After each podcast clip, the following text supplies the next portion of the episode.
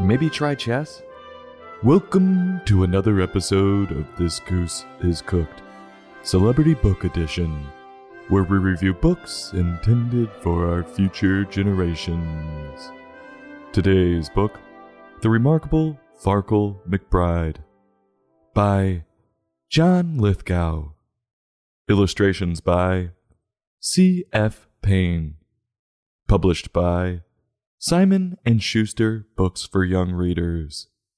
For those who don't know John Lithgow, he's an American actor in film, TV, and theater.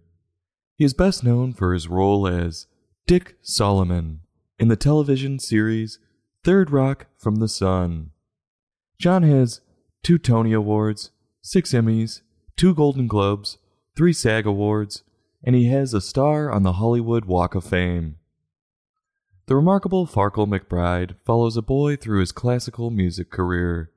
He becomes discontent with various instruments, trying a new one every other year of his life. Will this boy finally find the right instrument? Well, the dress code is black tie, because we're going to see the orchestra. The tale sets off telling the reader that a boy named Farkle was unhappy with the musical instruments he tried. I just want to get this out before we go any further. What the hell kind of name is Farkle? Couldn't his parents have found any other name? Whatever happened to strong names like Bill or John for that matter? Wait. Okay. Just looked it up. Farkle is an Irish last name. So he's one of these kids who has a last name as a first name. Like Carter, Reagan, or Johnson. I hate when parents do that. But this kid's name might be the worst. It sounds like an off brand Gas X. Have to fart? Get Farkle. There's no fart we can't tackle. Farkle. Once we get that fart in our grasp, we won't let it leave your ass. That's Farkle. Apparently, when this kid was just three years old, he mastered the violin. It looks like he plays in a community orchestra with a bunch of old people. That's how you do it. You want your kid to be good at something? Get him started early, like Tiger Woods. Just don't wear him out, or they'll end up doing a documentary on him saying he was a phenom, but he dropped out of school with a drug problem because he was so burned out.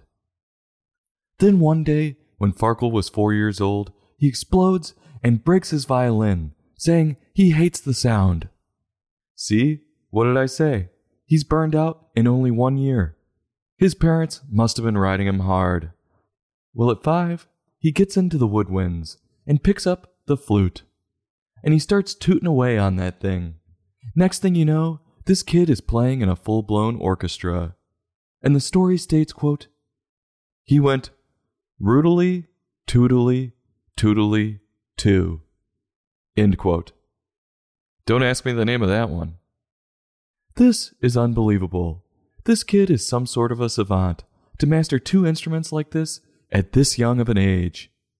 But like many geniuses, he has a temper, and at six, he becomes annoyed with the flute too and throws it into a lake. His parents, before they push him into anything else, might want to get him help so he can learn to manage that. Can you guess what happens next? Yep, at seven, he picks up the trombone, masters it, and gets to blow the bone in the orchestra, only to become annoyed and throw it out too. This process repeats itself yet again when he picks up percussions at age nine, to give it up a year later. I'm amazed, for as quaint of a house as his parents have, how do they have the money to keep buying instruments like this? If I were them, I would make him pick up a job to pay for it. If Farkle is irritated by every instrument, maybe music isn't his thing. Why didn't his parents just have him try chess?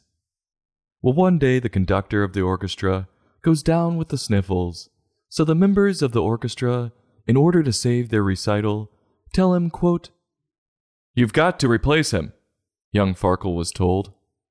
Your cooperation is vital. End quote. So demanding. Farkle picks up the baton and does what he's told. And he crushes it! Rock me, Amadeus. He finds out he doesn't mind the sound of the instruments when they're all playing together. It sounds like we found the next Mozart. The story comes to a close with Farkle being satisfied, but for how long one has to ask. And he now prefers to be called Maestro. There's not an ego there. There's some positives and negatives to be taken from this moral.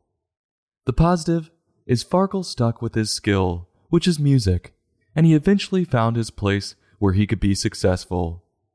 And in life, many who follow their skills end up doing something with them that was not what they ever envisioned, but they are happy and flourishing. The negative is the way the kid dealt with his instruments and the opportunities being presented to him. It showed he had no appreciation for what was given to him. He should have been more grateful for his parents' support. John's writing was extremely smooth and playful. He didn't miss a rhyme. Considering he studied at Harvard, maybe I shouldn't be surprised. I understand why John went through the different instrument families in an orchestra, but it felt a few pages too long, or one instrument too many, and the repetition got predictable.